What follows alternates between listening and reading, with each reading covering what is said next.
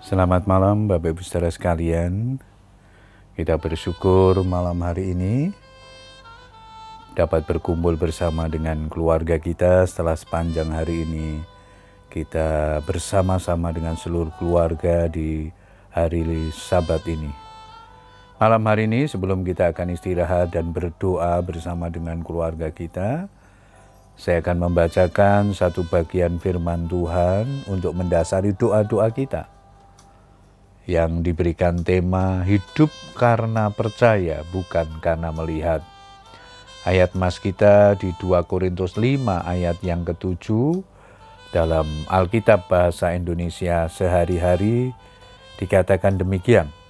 Sebab kami hidup berdasarkan percaya kepada Kristus, bukan berdasarkan apa yang dapat dilihat.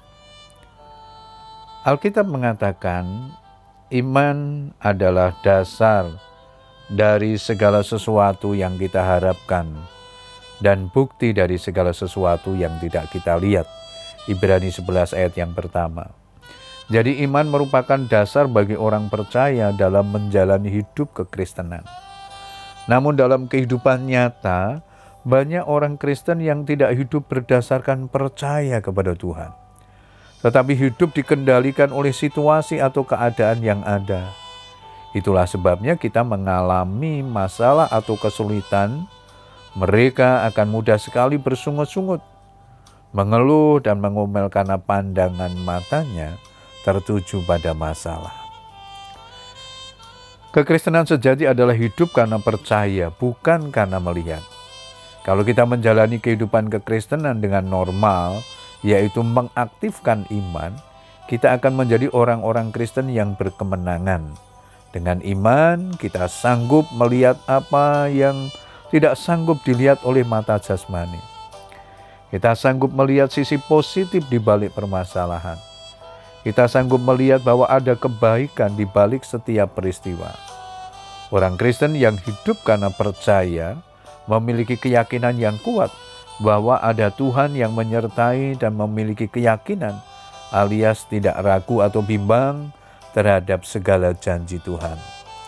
Dengan iman, kita akan terus bertekun dan bersabar menanti-nantikan Tuhan, karena mengerti benar bahwa waktu Tuhan adalah yang terbaik.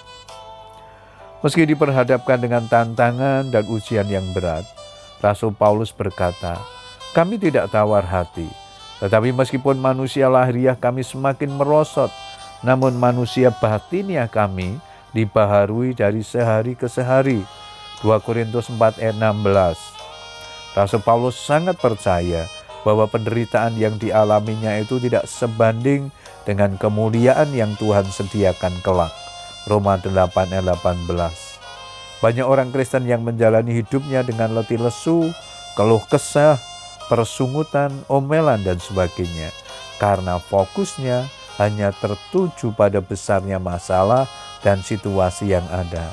Mari kita belajar meneladani Paulus yang senantiasa berjalan dengan iman setiap hari.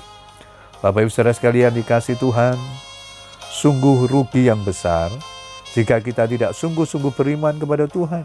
Karena tanpa iman kita tak akan mengalami kedahsyatan kuasa Tuhan di dalam hidup kita. Puji Tuhan Bapak Ibu Saudara sekalian, malam hari ini firman Tuhan mengingatkan kepada kita untuk terus membangun iman percaya kita kepada Tuhan. Di tengah-tengah pergumulan hidup di masa pandemi ini, hanya orang-orang yang percaya dan bersandar kepada Tuhan yang akan memperoleh kekuatan baru untuk mengalami pertolongannya. Selamat berdoa dengan keluarga kita. Tuhan Yesus memberkati kita semua. Amin.